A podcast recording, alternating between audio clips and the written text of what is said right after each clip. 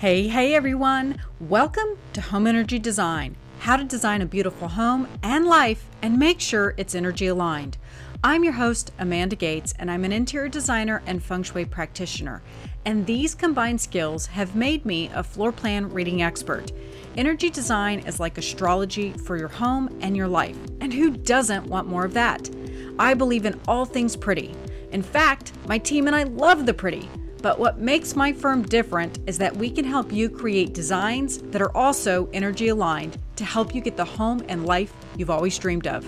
Are you ready? Let's do this.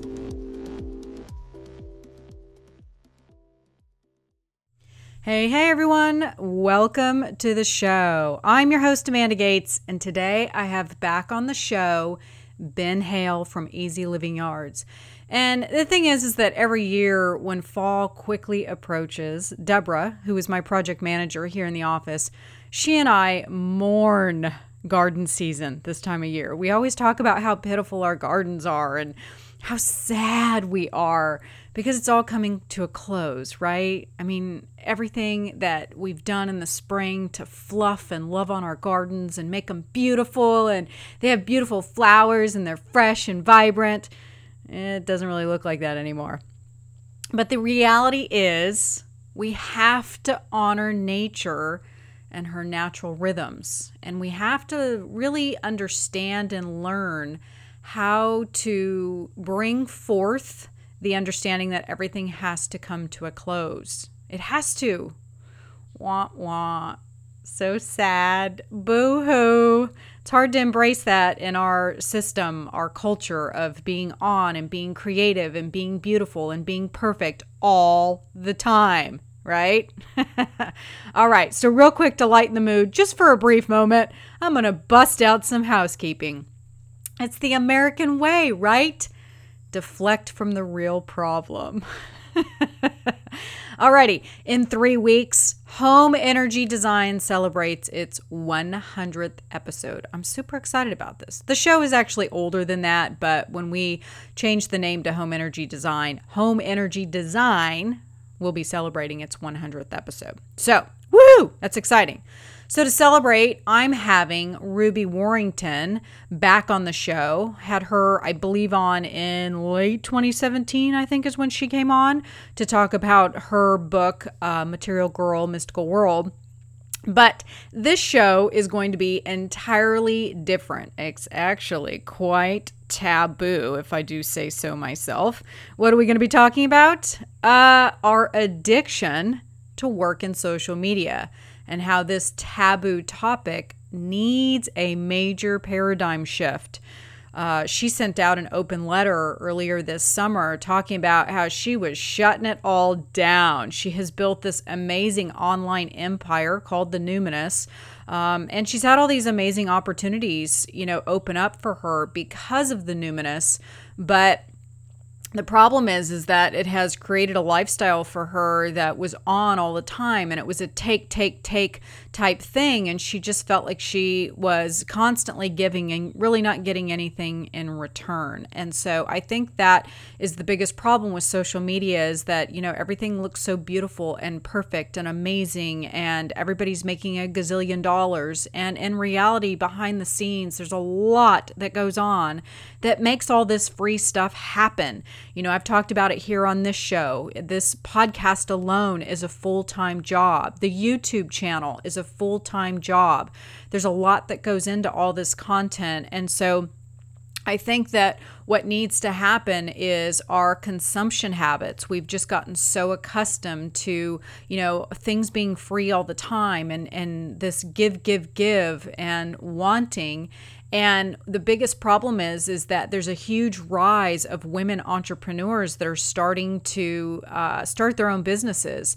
And what is it that women love to do? We love to give.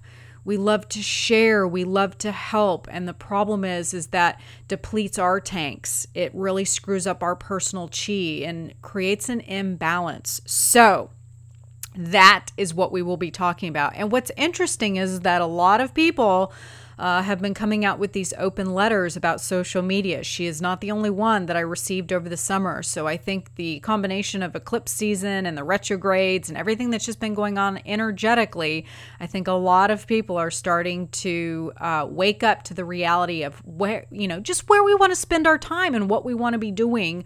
Um, and if it's beneficial to us rather than beneficial to everyone else. So, to celebrate this topic and her being back on the show, she's going to be giving away a free signed copy of her book, Material Girl Mystical World. And it's the first time it's going to be out. Uh, it actually was released a couple of days ago, um, her new paperback, and she was able to uh, add some things. I think she said she was able to uh, add a new introduction or a conclusion, or maybe both. So, all you need to do is go over to iTunes and leave us a review, subscribe. Let us know what you think of the show, previous shows. I want to hear from you. I want to know, um, you know, what you think of this topic. We love to hear from you.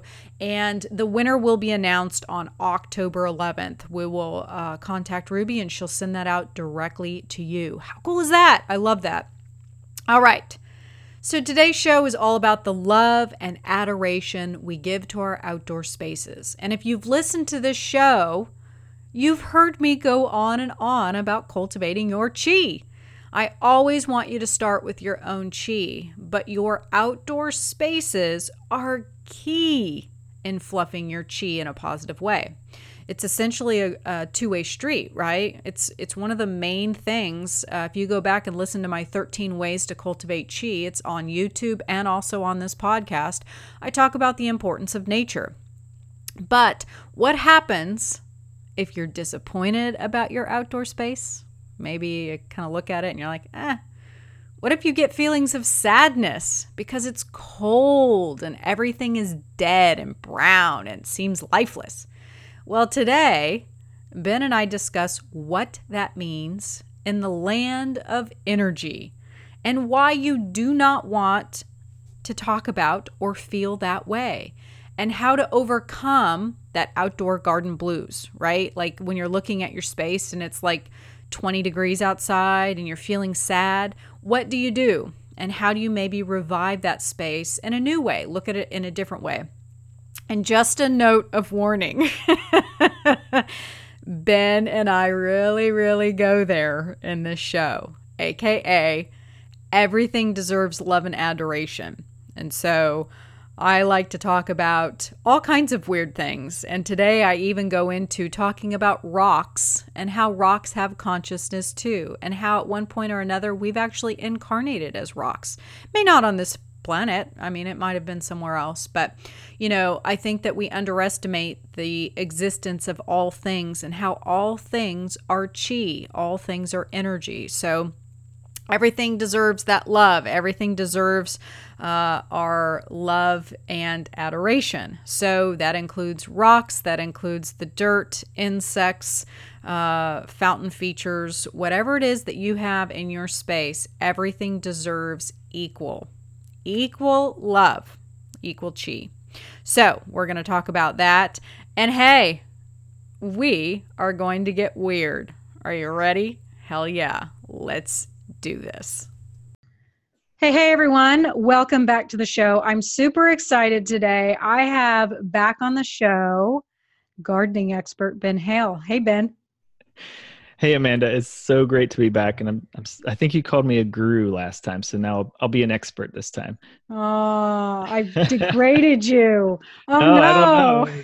Depends, depends, upon the perspective, right? So. Yes, it's all about attitude. The difference between a, a journey and an ordeal is attitude. So today what I the reason that I wanted to have Ben back on the show is is every September uh, I tend to do some type of a gardening show where I focus on uh, feng shui and gardening and feng shui and energy of our outdoor spaces. And um, actually, I'm just being lazy and I'm going to have Ben do all the work today. but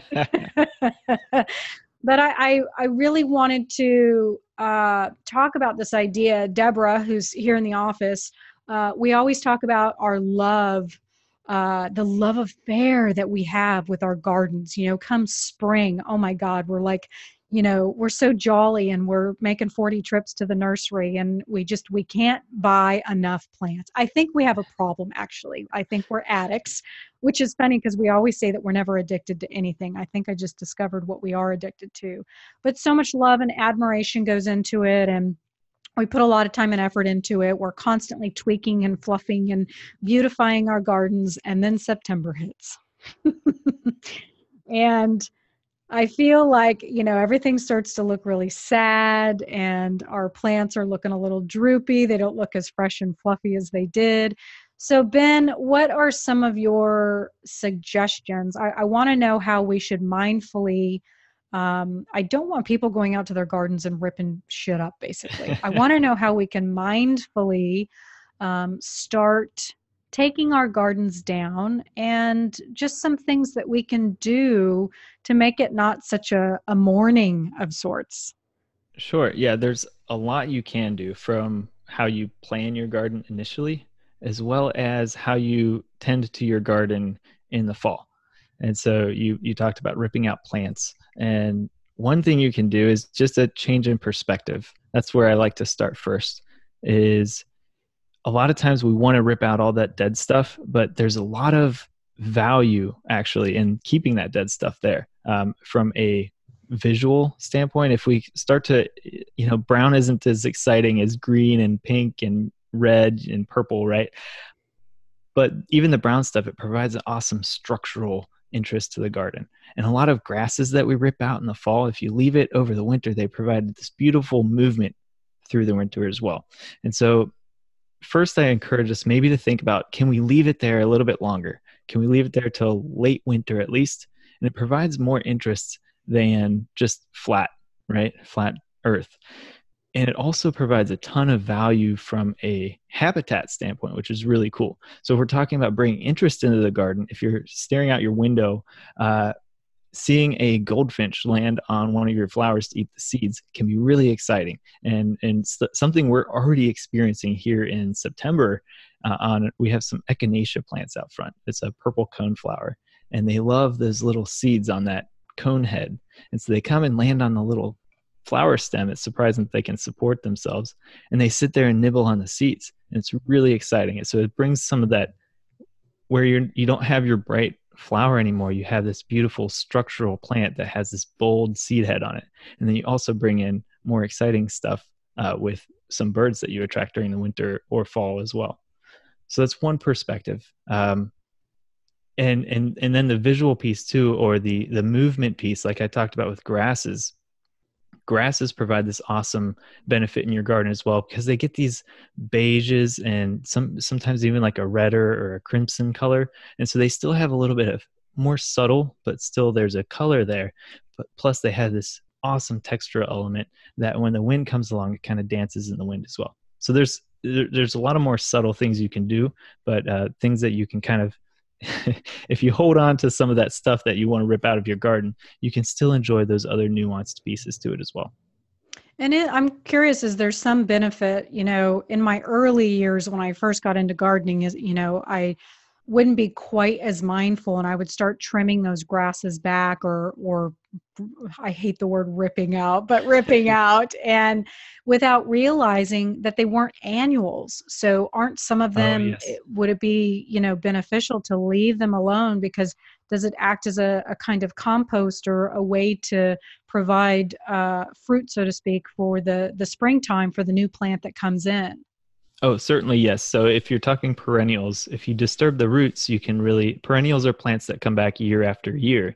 And if you disturb the roots, um, they, it can kill the plant. And, and the thing we don't realize is a lot of times those plants, even though they look dead on top, they're still alive and thriving underneath. So basically what happens is they pump all their plant juices and all their energy back to their roots and then their roots survive and actually grow over the winter, which is really cool. As long as the ground's not frozen, your your roots are still growing underground and developing and getting ready for spring when they shoot that burst of energy back to the surface.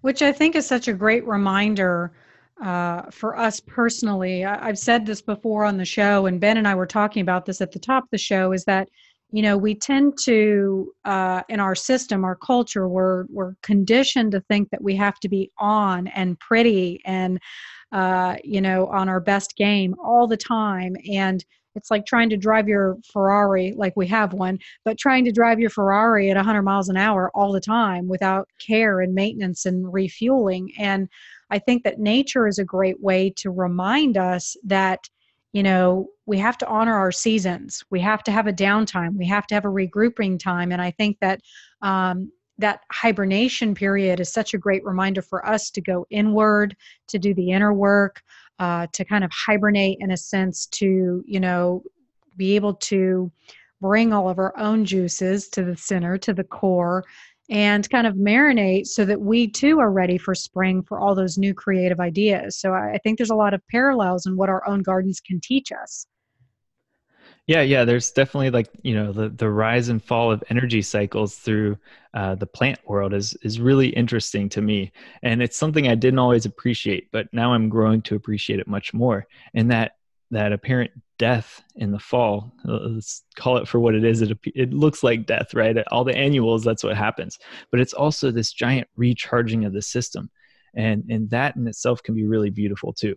And so it's learning how to admire and embrace certain parts of it from a mindset standpoint as well as cultivate some of the the the physical beauty of some of it as well. And so there's you know if we work to make it more attractive in the so-called off season where the whole garden system is recharging right? Your plants are your seeds are waiting to to sprout up in the new s- spring as well as your perennials are recharging at the root base or your deciduous trees are recharging as well.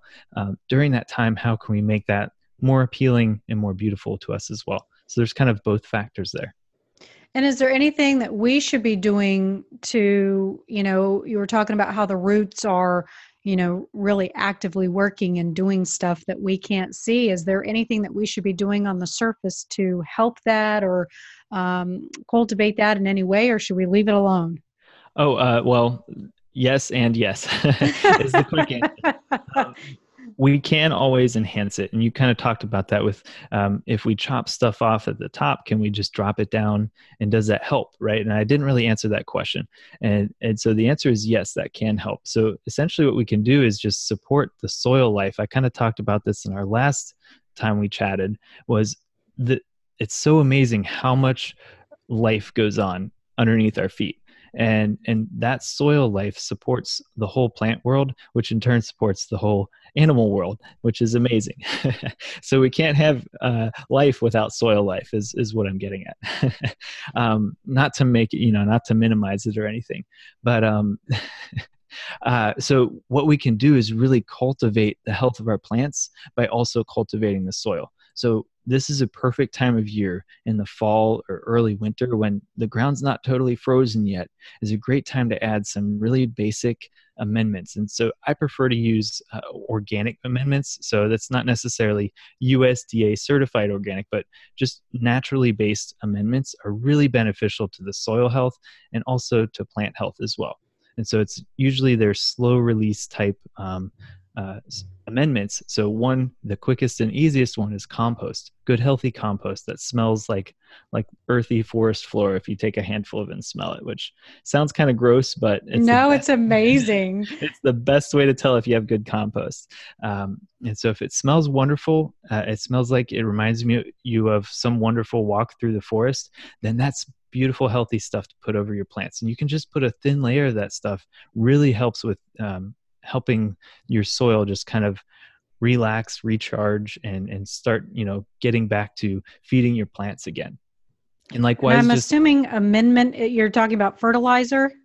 Uh, so amendments, I, I, mean anything that you put on your your surface. So it anything could be compost. Okay. Yeah, it could be compost. Some people like to get a little bit more techy with it, using things like rock phosphate, um, which is generally a good uh, mineral base to add to your soil um, in very light amounts. Um, uh, using things like people even use uh, other things like I know you tend to prefer a vegetarian lifestyle, but people do use um, things like uh, dehydrated blood meal um, or bone meal um, usually, I just default to compost. It's the easiest, it's the simplest, and it's usually pretty widely available. So you can check with your um, municipality. A lot of municipalities just give it away by the truckload for free. Um, and so it's worth checking there first. And then there's a lot of places like um, around us, we have Whole Foods that sells a wonderful brand called Organic Mechanics.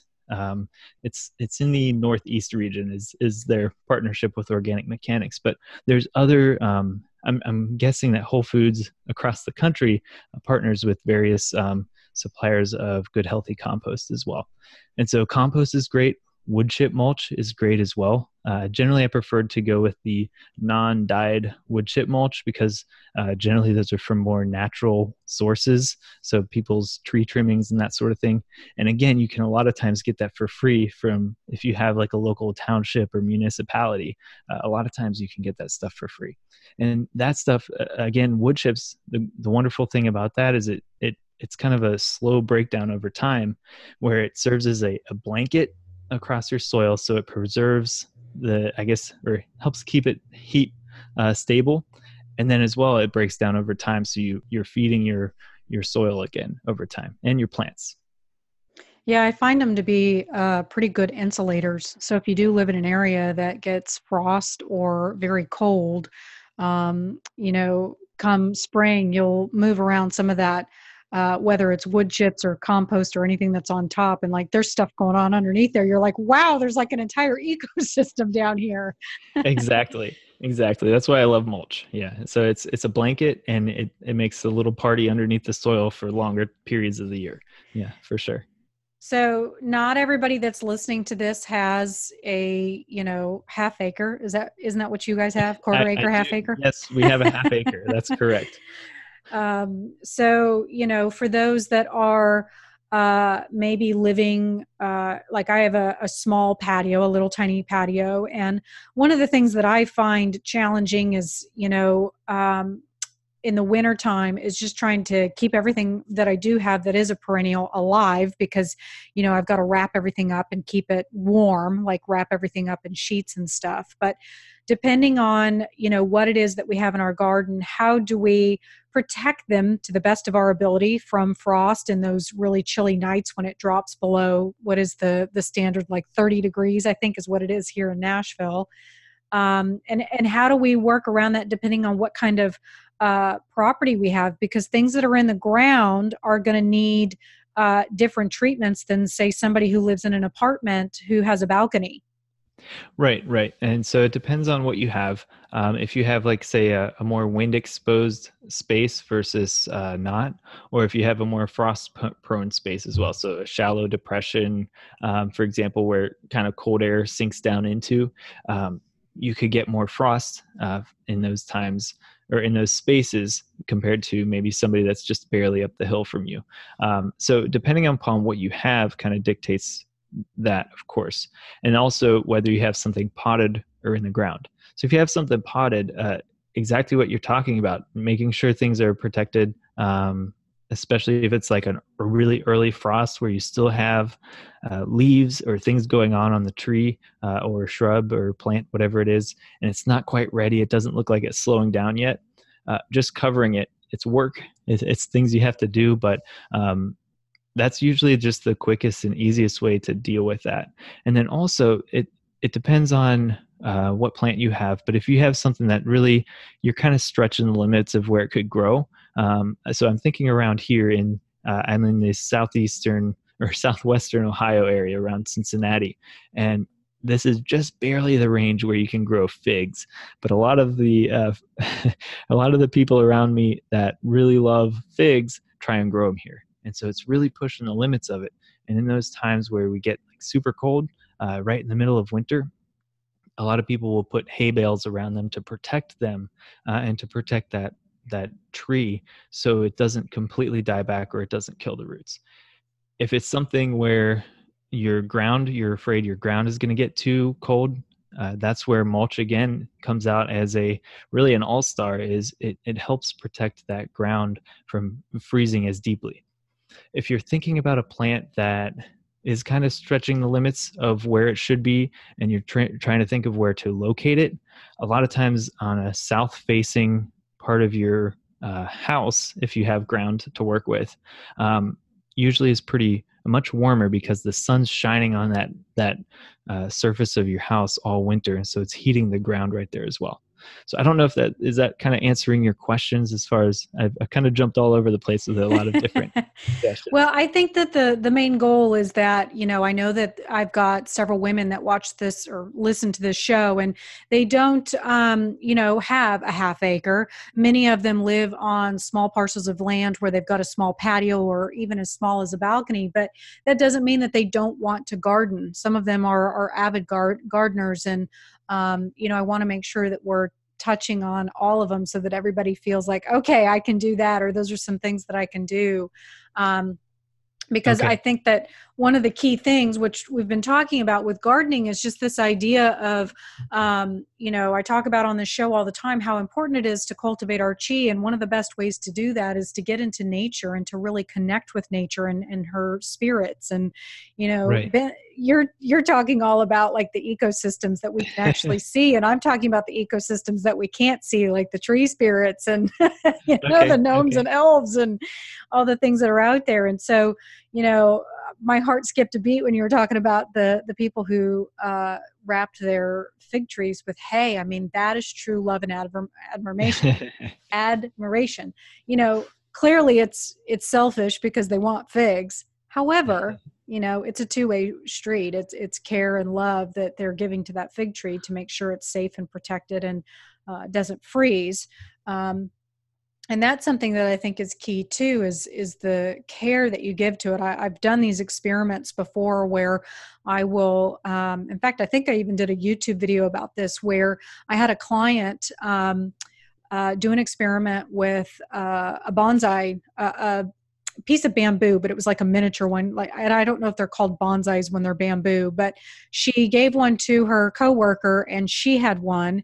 And I told her, I want you to talk to your bamboo every single day. I want you to love on it, care for it.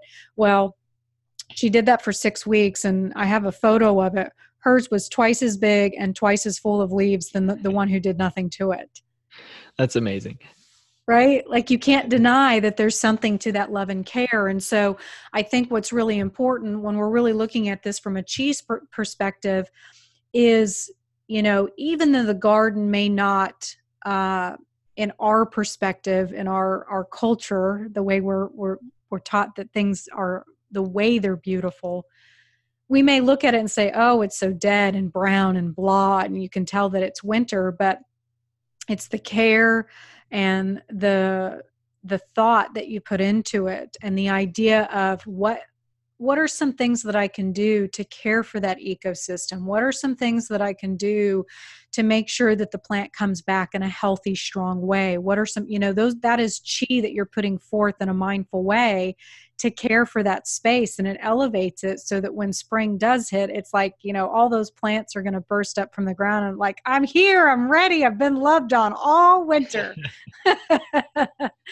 You know so whether that's on an apartment balcony or a half acre um, i think there's there's really a difference in um, the way you cultivate the energy around a garden space because it, it's a relationship that you have. It, it's literally a, a, relationship that you have with Mother Nature and connecting to her and um, putting your hands in the dirt and, and caring for the energy around that space. And so the main thing is is that I want people to uh, not go and tear everything up and oh it's winter time I gotta you know tear everything up and wait until spring um, you know, to, to look at it a lot more mindfully and, you know, be creative in ways uh, that you can make it. You know, I, I, would say, I don't know how it is in Ohio. I would say in Nashville, it's pretty much like it looks like death outside from pretty much December to February.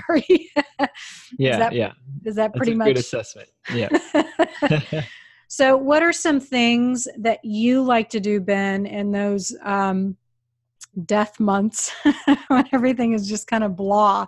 It's like if you have bad vision and like your vision's bl- like I can't see very well far away. I have to have glasses on and if I don't have my glasses on it's just a sea of brown.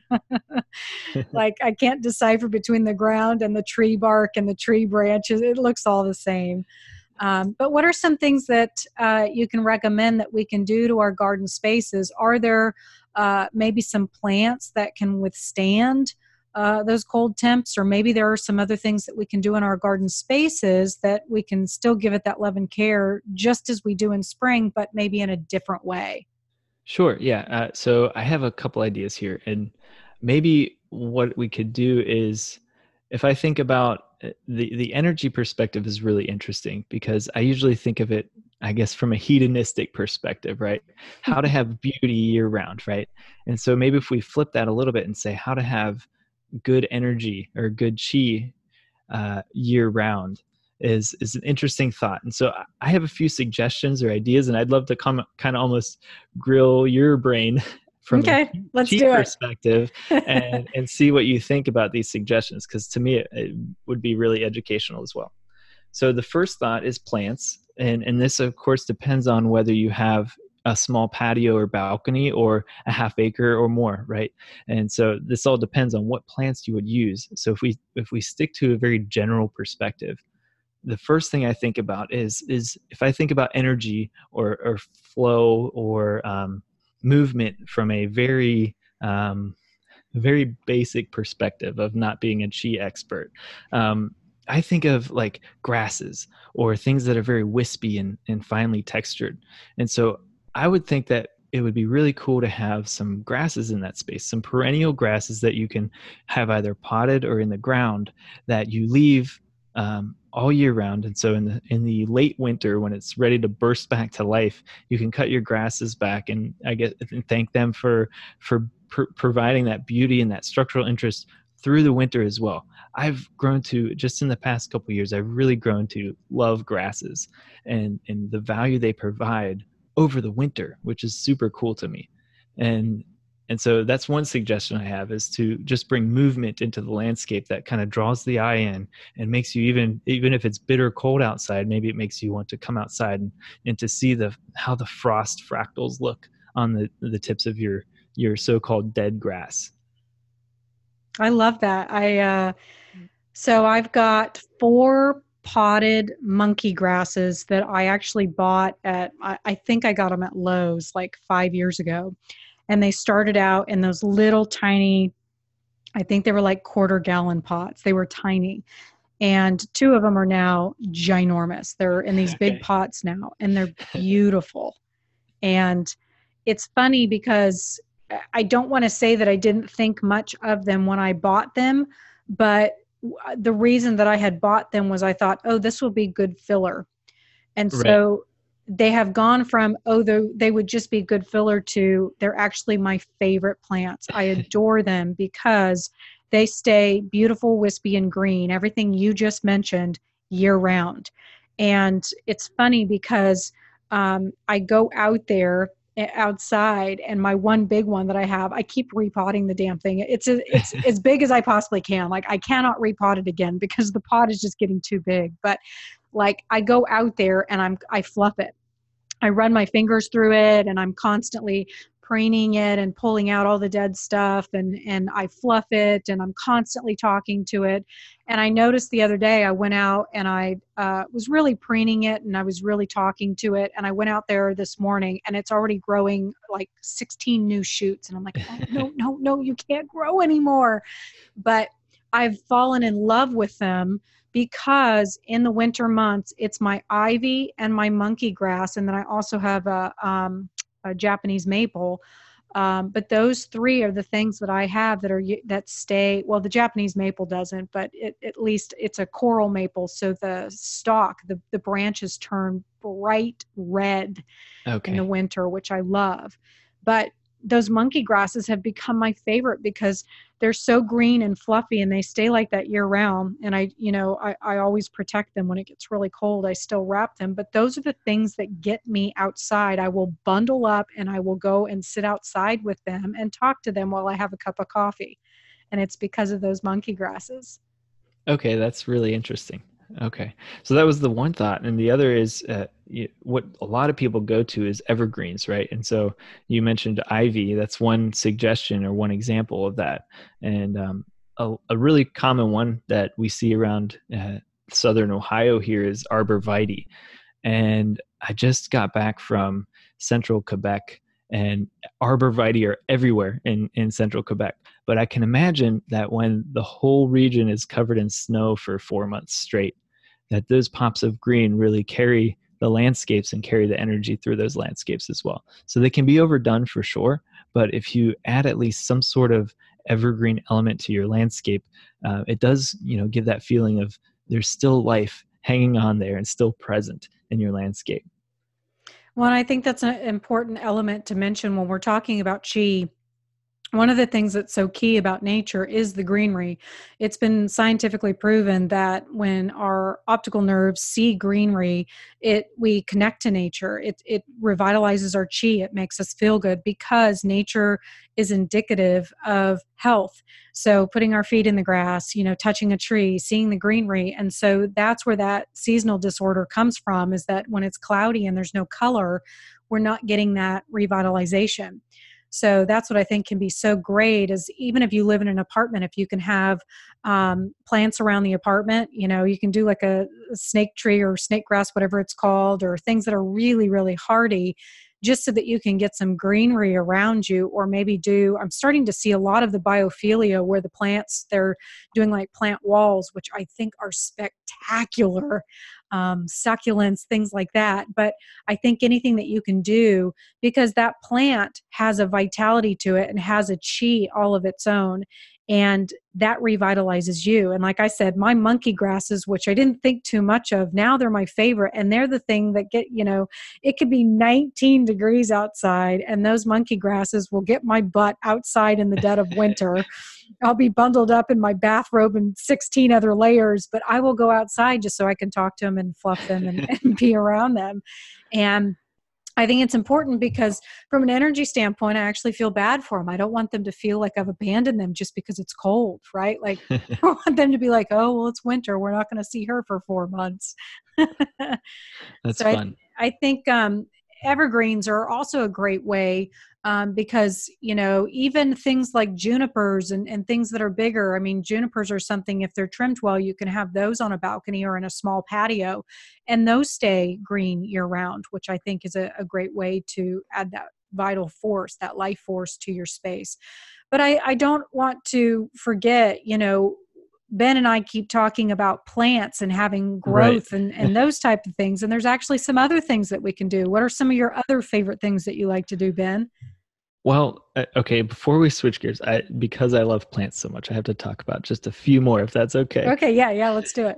Okay, so one of them I, I thought about with a small space especially. I have two plants, I guess, specifically. One is I'm experimenting with this right now, but a Christmas fern is mm. traditionally a fern. It's called a Christmas fern because uh, early pioneers saw this fern growing in woodlands, and it was the only thing that was green. And so they would use it as a decoration during Christmas time. And so we're using it right now as uh, to frame our front door with uh, these potted Christmas ferns. And so far, they look beautiful. They're starting off well. And uh, given your encouragement, we've also named them. Yay! so my boys came up with the very creative names of Fernie and Vern. So oh, Fernie, creative. doing well. and so that's so that's one. Even though it's a, an experimental level for me, it is uh, commonly available at your at, at least around here. Uh, several local nurseries had it. Um, and also, woolly thyme is another one. Mm, that's a great one. Right. It's beautiful in between pavers, or if you have like a little like fairy style garden or whatever.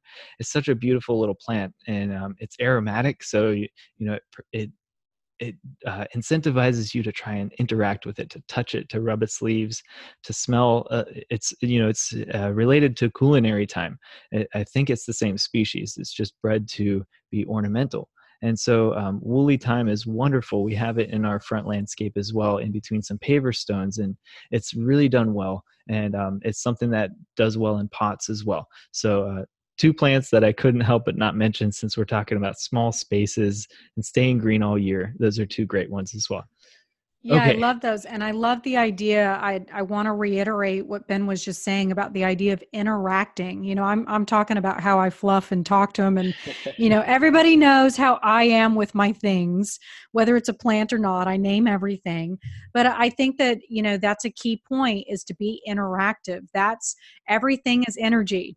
So it doesn't matter if it's a rock, if it's a plant, if it's your house, it doesn't matter. Everything is energy. And so it matters the way that you interact with those things. And so what's really great about something like um, thyme or herbs or anything that is aromatic you know that's a great way to interact with it because like you said like rosemary you can break off a couple of uh, leaves from a rosemary plant and it's just delightful. And you know you can sit there and, and rub it between your fingers and you can actually you know with the plant say oh my god this, you smell amazing. This is so beautiful. You're you're fantastic. And you know your plant will grow better because it's so proud of you know how how you've made it feel. So i think interaction is a, a great way. It's a two-way street. It makes you feel good, but it's also great for the plant's energy as well. Yeah, that makes sense. Uh, yeah, a lot of those uh, culinary herbs are so aromatic and and so easy to grow as well. So those are great examples. Yeah, basil, rosemary, thyme, those are all great ones. So, definitely that's a great way. And, you know, too, if you are in a small space, or maybe you're not, maybe you're listening to this and you're like, I have a half acre and it looks dead outside year round one way to really get started, and I think Ben and I talked about this in the show earlier this year, is this idea of just growing herbs. You can do a little herb garden in your house, you know, maybe next to your kitchen sink or somewhere where you've got sunlight.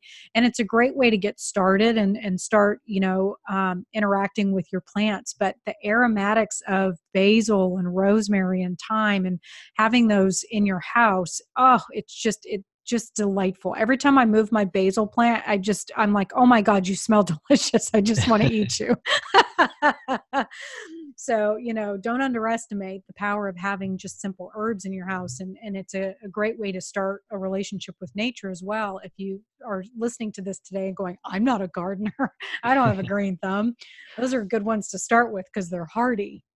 Well, let me talk to that. I, I, I want to get back to your question about what else besides plants, but uh, especially this is a big thing for me is with that I talk about on my show is is that feeling of of self-judgment and and really none of us should feel bad or feel like we can't do something outdoors because everybody has a brown thumb to start with if if if people like to call it a brown thumb but really what it means is just you haven't you haven't had the opportunity to really get that positive connection yet and and that's what it's all about to me at least is developing a positive connection with your outdoor space in a way that you can feel uh, connected with it and gratified by it as well. And and so i guess for comparison i like to talk about my yard too right now. So we've had a yard at this house. We've lived here for about seven years with a half acre and just this past year we've finally been able to just redesign our front entry landscape and so I'm very happy with how our front entry landscape is. The rest of our yard, I'm still quite a bit dissatisfied with the level of maintenance we have with it.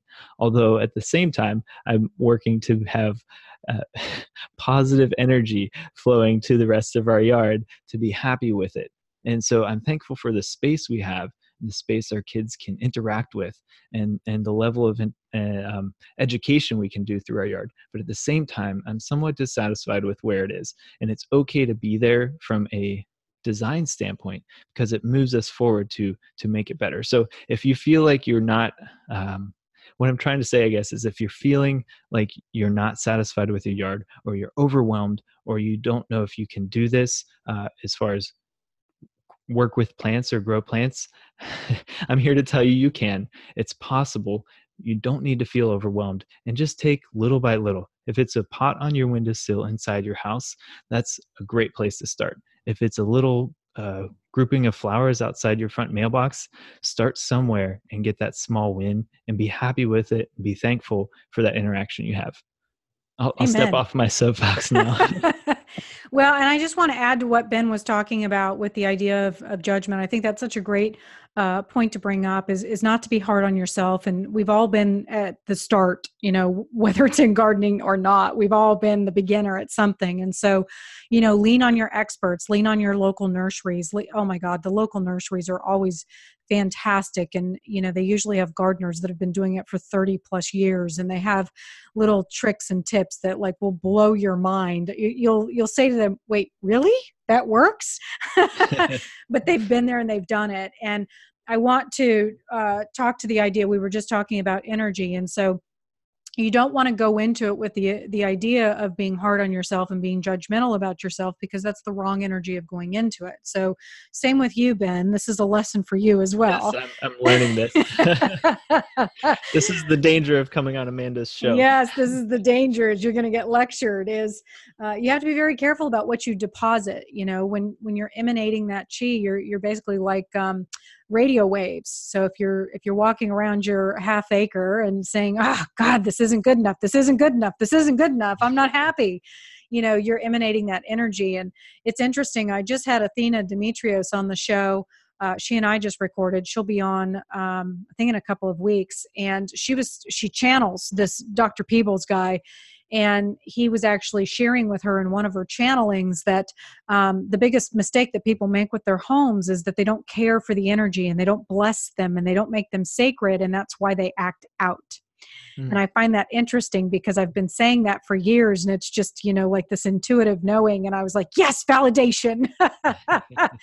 um, somebody has validated on the other side what I've been what I've been trying to say. So it's more about just de- developing a relationship of uh, you know, as you're walking your property or you're walking around your balcony going, hmm, you know, I'm not really sure that this is, I'm not really sure I'm happy with this. And, you know, maybe interact with your home or your property and say, okay, I, I'm not totally pleased with this. You know, what do you suggest? You got some, you got some options. There's, there is a solution here and you know see if you can come up with something but but try to shift the energy and, and not focus on the lack and and try to focus on you know um, the soon to come solution or benefit of, of how to change it. So, because what you don't realize is when you're depositing that energy of frustration or it's not enough or it's not quite where I want it, every time you step back into that energy, guess what you're stepping back into?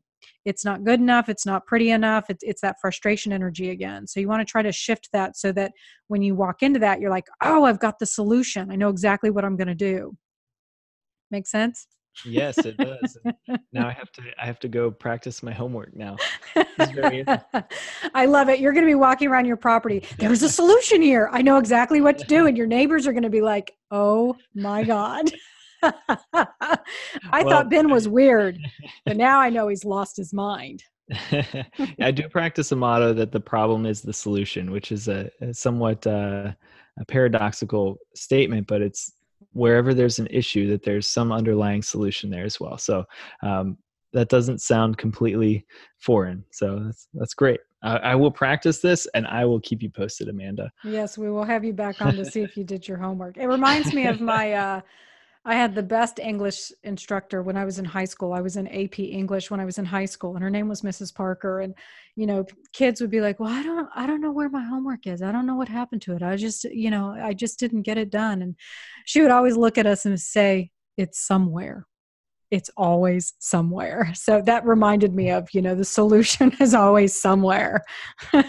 so we just have to focus on the positive.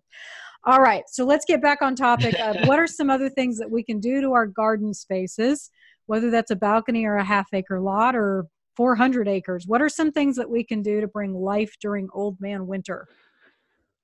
Okay, so a few thoughts I had, and these are more questions for you to to kind of bounce off you to and flip it back to me. That's right. Yeah. So I know that rocks are something that's r- really um, valued and treasured in Eastern traditions. And so I wonder if strategic placement of rocks around our landscape could also be helpful um, for bringing winter interest in.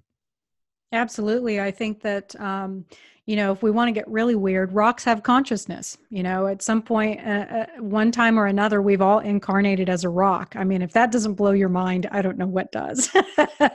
but rocks have energy to them. You know, they were created from the earth and they have uh, solidified because of the time. Um, you know, depending on what part of the country you're from, but it, it, scientifically they've become rocks because of all of the evolution.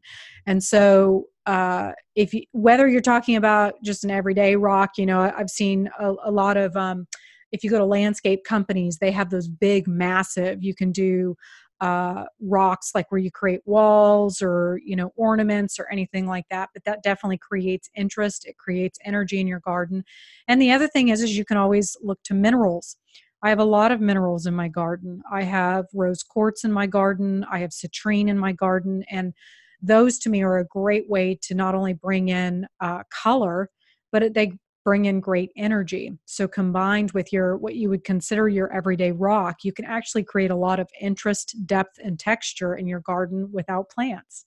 So that's a great place to start. Okay.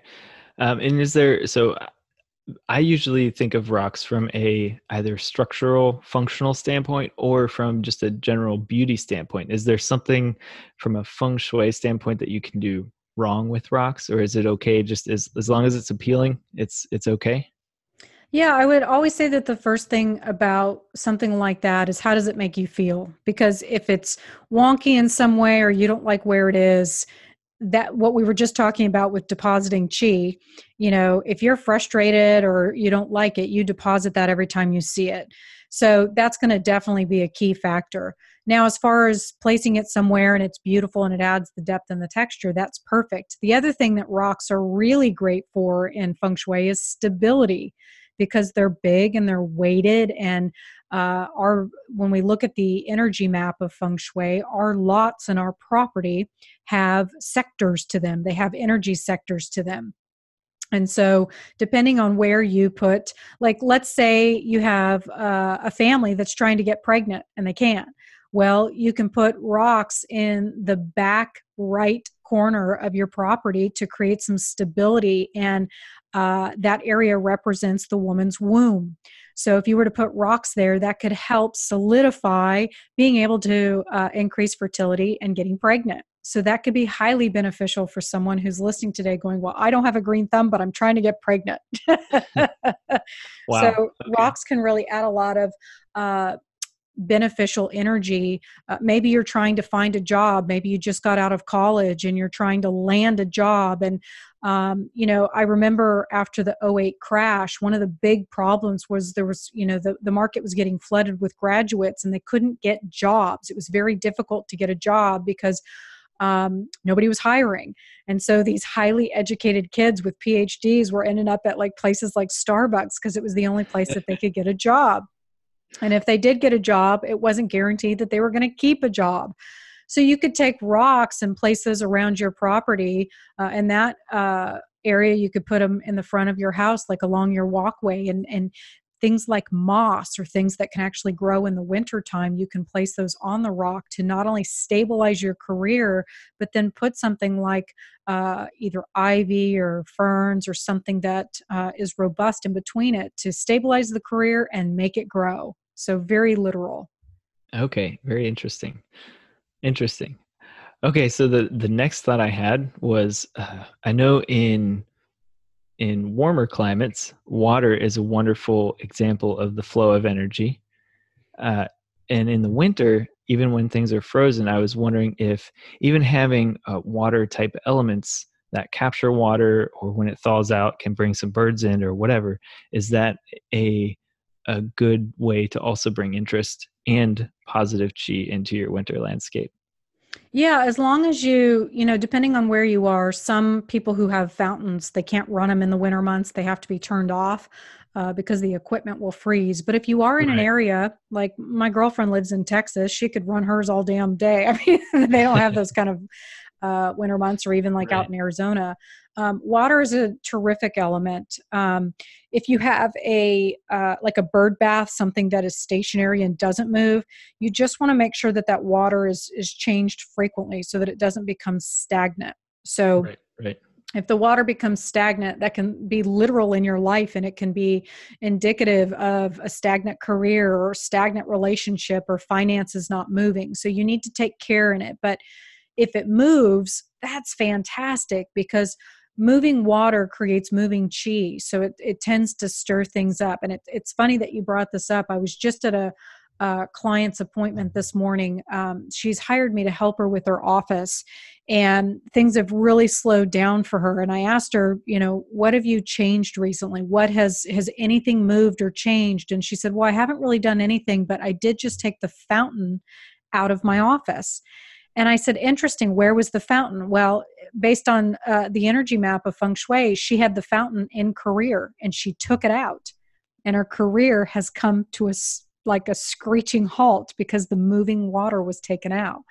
So that proves to me that when you have things that are flowing and things that are moving and you combine that with water which you know water is all a part of nature everything that we're talking about today and how important nature is to our own personal chi water can be extremely healthy and helpful uh, and uh, it brings nature in. You know, it will usually attract birds and and other ecosystems like uh, insects and things like that. So it can be highly beneficial, and it makes us feel good. If it's moving water, everybody loves to sit next to a fountain because it's it's serene and it, it it's meditative for a lot of people.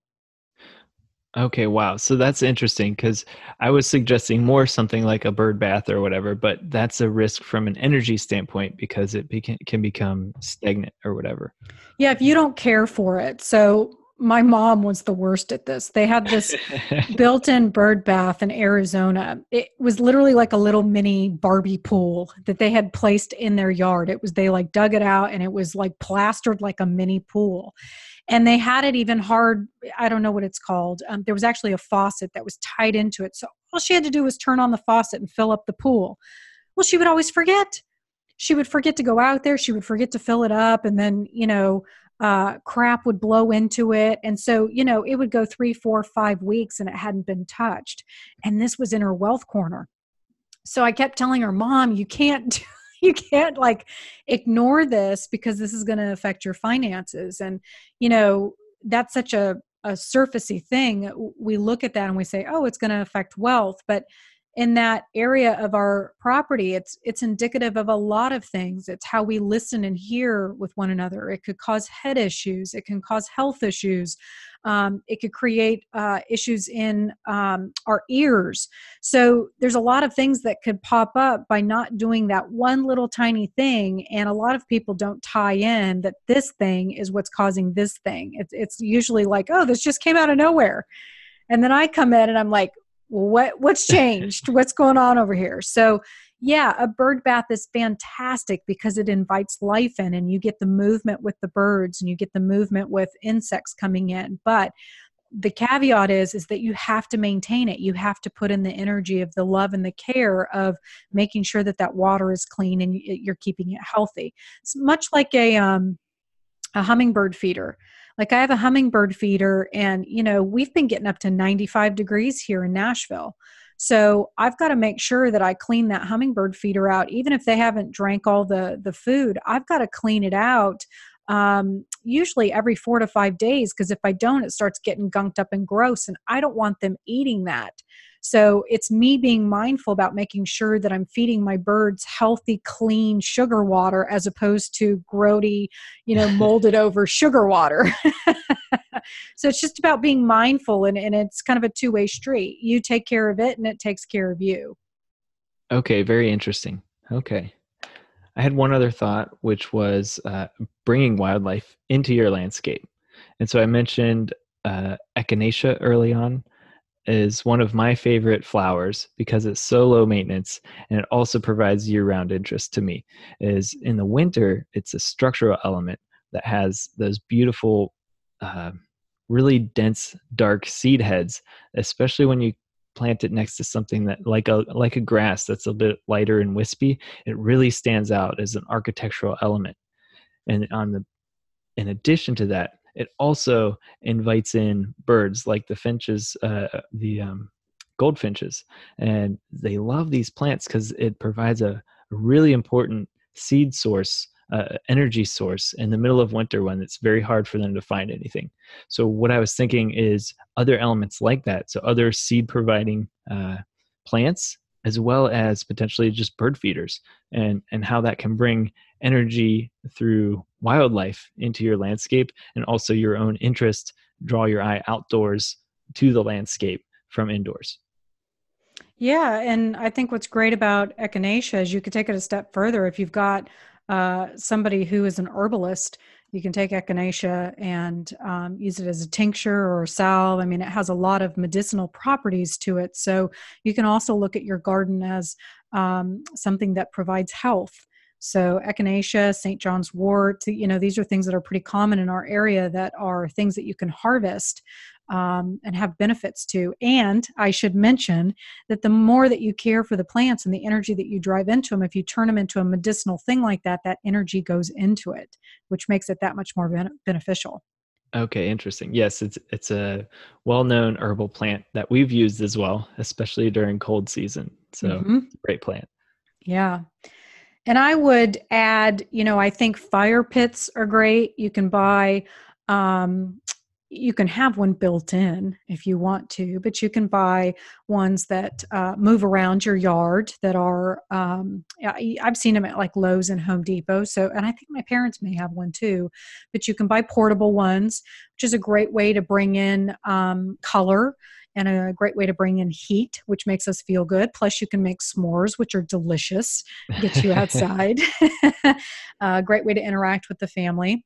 And then, you know, I think anything that you can add to your garden as far as flags, windmills, um, not only things to bring in uh, wildlife, but things that bring in movement and stir chi up. Um, a great story is uh, last year I was having, or maybe it was the year before, I can't even remember when I wrote it, but I was having a meltdown over palm oil and what's happening to our rainforests. And lo and behold, I go to Costco and they had a sale on windmills. And so I put a windmill in my front yard, which is uh, at, at, that time it was the area of getting things started and launching new projects. And I just haphazardly threw the thing up, you know. And you would think me being the energy person, I'd be totally mindful and paying attention, but I wasn't. I was putting it up because it was pretty. and I had a meltdown in my kitchen over palm oil because I was getting so pissed off about what's happening to our rainforest and it's all over greed. And the person in my life was like, Well, then do something about it. And I was like, What am I going to do? Nobody's going to listen to me. And he was like, Well, then you got to figure it out because there's a solution. And I was like, There's a solution. So I wrote a book. And without me realizing it, I had placed that windmill in my front yard, which was in the dead of winter. I put it out there to stir things up and stir the chi up. And what it ultimately did is it stirred up me getting the book written and done and published in two weeks. So there you have it. Very interesting. There you have it. That's what good chi will do for you. Make you have a meltdown over palm oil. So I think there's a lot of ways that we can uh, honor our gardens. I'm hoping that uh, listening to the show today of Ben and I bouncing some ideas off of some things that you can do, whether you have a little tiny space, maybe you have no space at all, but you've got a great south facing window. My hope is that we've encouraged you to get something started and to experiment and really uh, reconnect with the energy of nature. And if you are fortunate enough to have a half acre, the goal is to go out there and even if you're staring at dirt, to say that it's beautiful and amazing and you're working on it. Right, Ben? That's correct. well, I want to thank you for coming on today, uh, or coming back on the show, actually, and helping us prepare for Old Man Winter. I, you know, even as an energy expert, I I try to go into it being mindful about the things that I say and how I feel about it. And I have to catch myself because I get swept up in the emotion of, oh, it's coming to an end, you know, and just being sad because, you know, it, it's all coming to an end and, and that's okay. And our hope is, is Ben and I, before we got on the show today, our, our ultimate goal was that we are hoping that you walk away from this not feeling like you're going to tear it apart and you're not going to visit until next spring, but really go into it with a mindful heart uh, and an open heart full of new ideas of what this space can really provide you uh, during some of the harshest months that we experience, depending on where you are. If you're in Arizona, don't listen. it's just going to be warm for you. But um, for the rest of us who have seasons, um, it's not a time of mourning, it's a time of celebration. It's just all about your attitude. Right, Ben? That's right. That's right. and, um, you know, this popped in. I know we're trying to wrap up here. So if you don't mind me putting in one more thought about this, um, is I want to share uh, some insights from this this Dutch garden designer, and he's been real popular through the late '80s and '90s and and up till now. And um, his name's Piet Oudolf, and his last name's O U D O L F. If you want to look it up on YouTube, and um, so so basically, this guy has started to embrace the the so-called uh, boring times or dead times basically embracing the full life cycle of plants and and so designing for the beauty of winter. And so he's taken these beautiful designs to where they look amazing through the winter as well. So they have a, a, attract just through texture and color variation um, this they attract the eye to the landscape as well and then they look wonderful on those frosty mornings as well. And so he's he's really designed some awesome stuff. He's he's credited for the design of lurie garden uh, in the in the uh, millennium park in chicago as well as the high line uh, in new york. So if you guys want to check out some examples of this beautiful winter interest uh, those are great resources to look at. So if you if you google Piet Oudolf or what I can do is I can provide a link um, as well if if you'd like, Amanda. To yeah, that would be great because we can put that in the show notes so that people can just click on over and check it out because it sounds awesome. Yeah, yeah, and it's just a, a new, wonderful insight as far as a way to look at your garden. Instead of mourning uh, the time uh, of the year, you can look forward to it in a new angle. Yes, I love it. And if people are interested in learning more about you or want to look you up, where can they find you? Uh, the best would be I, I, provided a link in last show and we'll just stick with that. So easylivingyards.com slash home energy design. Uh, I have a page there with a bunch of resources from last show, uh, as well as uh, if you, I wanted to also provide the opportunity if anybody has any questions, I've been trying to make myself as available as possible. So I put a button there where you can just click and reach me to ask a question. Uh, that's probably the easiest way to get a hold of me is just through that link. And then I'll also try and provide you some information about Piet Oudolf and his designs. That would be great. And I hope that everybody takes advantage of that because I have bugged Ben many times on various gardening questions because I panic because I, you know, he's talking about don't be judgmental. And I panic because I have no idea what I'm doing, but I just jump in head first because I'm at the nursery and it's beautiful and I fall in love with it. And, you know, we're having a conversation and we come home happy and joyful like we just got married. And then it's like, oh my God, I'm killing it. So Ben has been a, a terrific resource for me in my panic of how do I keep this alive? love and care uh, or love and talking to does not always uh, solidify as good and healthy. So Ben is like the logical and I'm the woo. So well, I can I can certainly learn more woo, and I'm I'm trying to. So uh, thank you. well, thank you for saying yes to this, Ben, and coming on today. I'm I'm really uh, excited to hear back from our listeners about how they are going to uh, reevaluate their winter gardens. Well, thank you so much, Amanda. This is such an honor to me, and I'm I'm very thankful to be back here. So thank you. Oh my goodness. Wasn't that such a great show? I love having Ben on. And we actually ended up uh, talking for, I don't know, like a additional 30 minutes or so after the show. And, you know, I would really encourage all of you to take him up on uh, just being able to answer questions. Like I said in the show, he's actually helped me quite a bit.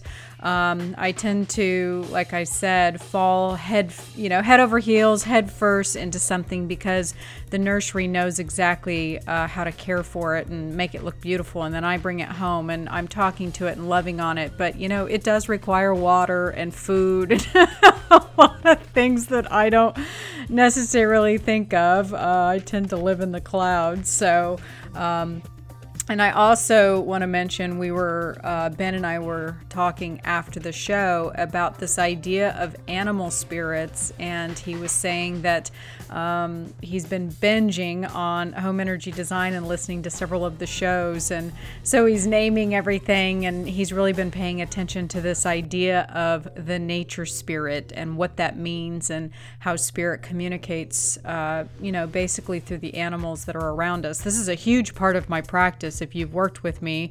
Um, I have animal spirits come to me all the time, and they're typically included uh, in the readings that I do. But uh, he was talking about how here lately his animal totem that's been coming to him is a hawk. And I was really surprised to hear that he hasn't been talking about that on his own show. He also has a podcast, so make sure uh, when you go over to his site that you check that out.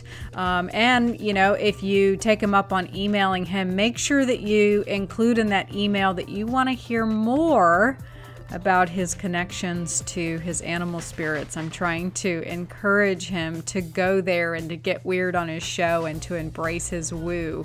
I think we're all we all have a little bit of trepidation when it comes to sharing that sides of ourselves because we're fearful of being judged and we're fearful of, you know, oh my god, are they going to think we're crazy? And you know what, they might, but that's perfectly okay. I was talking to the Gates team here in the office after I got done talking with Ben, and all of us agreed that we'd much rather hear about uh, the nature spirits and the woo side of gardening than just basic gardening uh, tips and tricks but we are a little biased, so I will throw that in there.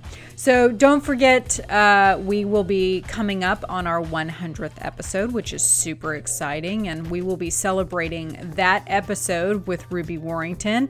We're going to be talking about the taboo topic of being on all the time and how, as women, we tend to give, give, give and not really receive, receive, receive. So we'll be talking about that. But she's going to be giving away a fantastic book. It's called Material Girl Mystical World. It's a fantastic book. I read it a couple of years ago, and it's a great introduction to all things woo. She talks about tarot and astrology and energy and just all the basic principles that we talk about on the show. But, you know, if you'd like to learn a little bit more, this is a great book. And she's going to be doing a giveaway. All you have to do is go over to iTunes and leave us a review.